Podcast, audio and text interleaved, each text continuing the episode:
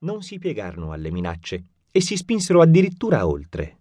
Smascherarono la partecipazione del Papa alla congiura, attacco tanto odioso, sia per la viltà con la quale era stato messo in atto, sia perché effettuato durante la domenica di Pasqua, in pieno Duomo. Molti teologi ed esponenti del clero si schierarono con la Repubblica, dichiarando nulli gli atti del pontefice e chiedendone la scomunica. Lorenzo non temeva il Papa ma le minacce aragonesi non erano da prendere alla leggera. Il potente esercito di Ferrante avrebbe dovuto attraversare solo territori amici, Stato della Chiesa e Repubblica di Siena, per attaccare Firenze. Per rinforzare il fronte interno, Lorenzo agì con astuzia. Convocò i cittadini più ricchi e influenti e con umiltà e apparente rassegnazione chiese loro di separare la propria causa da quella della città, per non nuocere alla patria.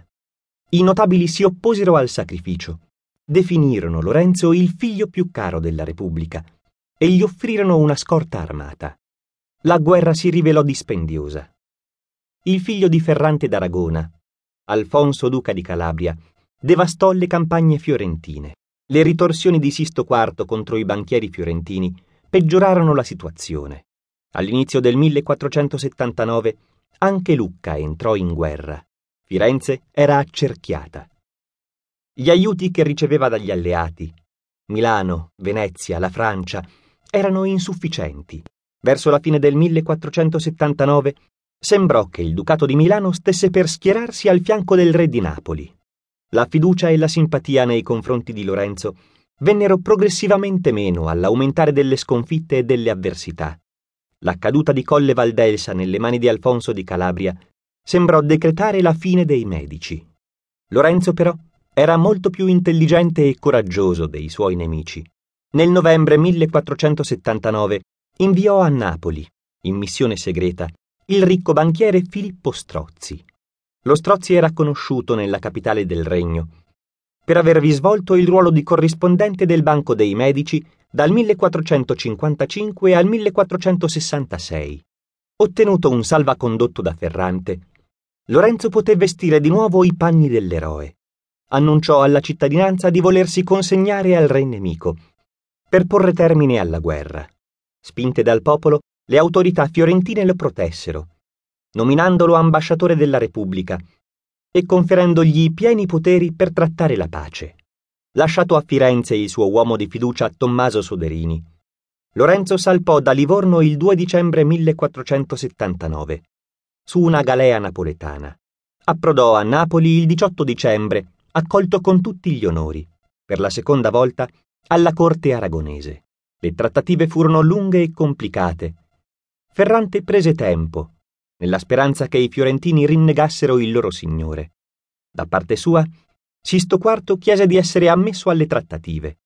Quando la sua richiesta fu rifiutata, il pontefice mutò faccia e ordinò che Lorenzo gli venisse consegnato. Tale atteggiamento metteva di nuovo in luce la scorrettezza del Papa. Prima si diceva disposto a trattare con Lorenzo, poi non ne rispettava l'inviolabilità conferitagli dal ruolo di ambasciatore. La missione a Napoli di Lorenzo rischiò di fallire. Più volte i suoi amici e sostenitori temettero che tutto fosse perduto. L'opposizione antimedicea acquisì nuovi consensi. Finalmente, il 17 marzo 1480, a tre mesi dal suo arrivo a Napoli, Lorenzo raggiunse un accordo con Ferrante, ponendo di fatto fine alla guerra. Ad ammorbidire il sovrano contribuì la nuora Ippolita Maria Sforza, moglie dell'erede al trono Alfonso. Ippolita era la figlia di Francesco I Sforza, il duca di Milano che era stato fedele amico e alleato di Cosimo de' Medici. Le condizioni di Ferrante erano pesanti. Firenze doveva pagare un indennizzo al duca di Calabria e liberare i pazzi ancora prigionieri. Per la restituzione dei territori sarebbero servite nuove negoziazioni.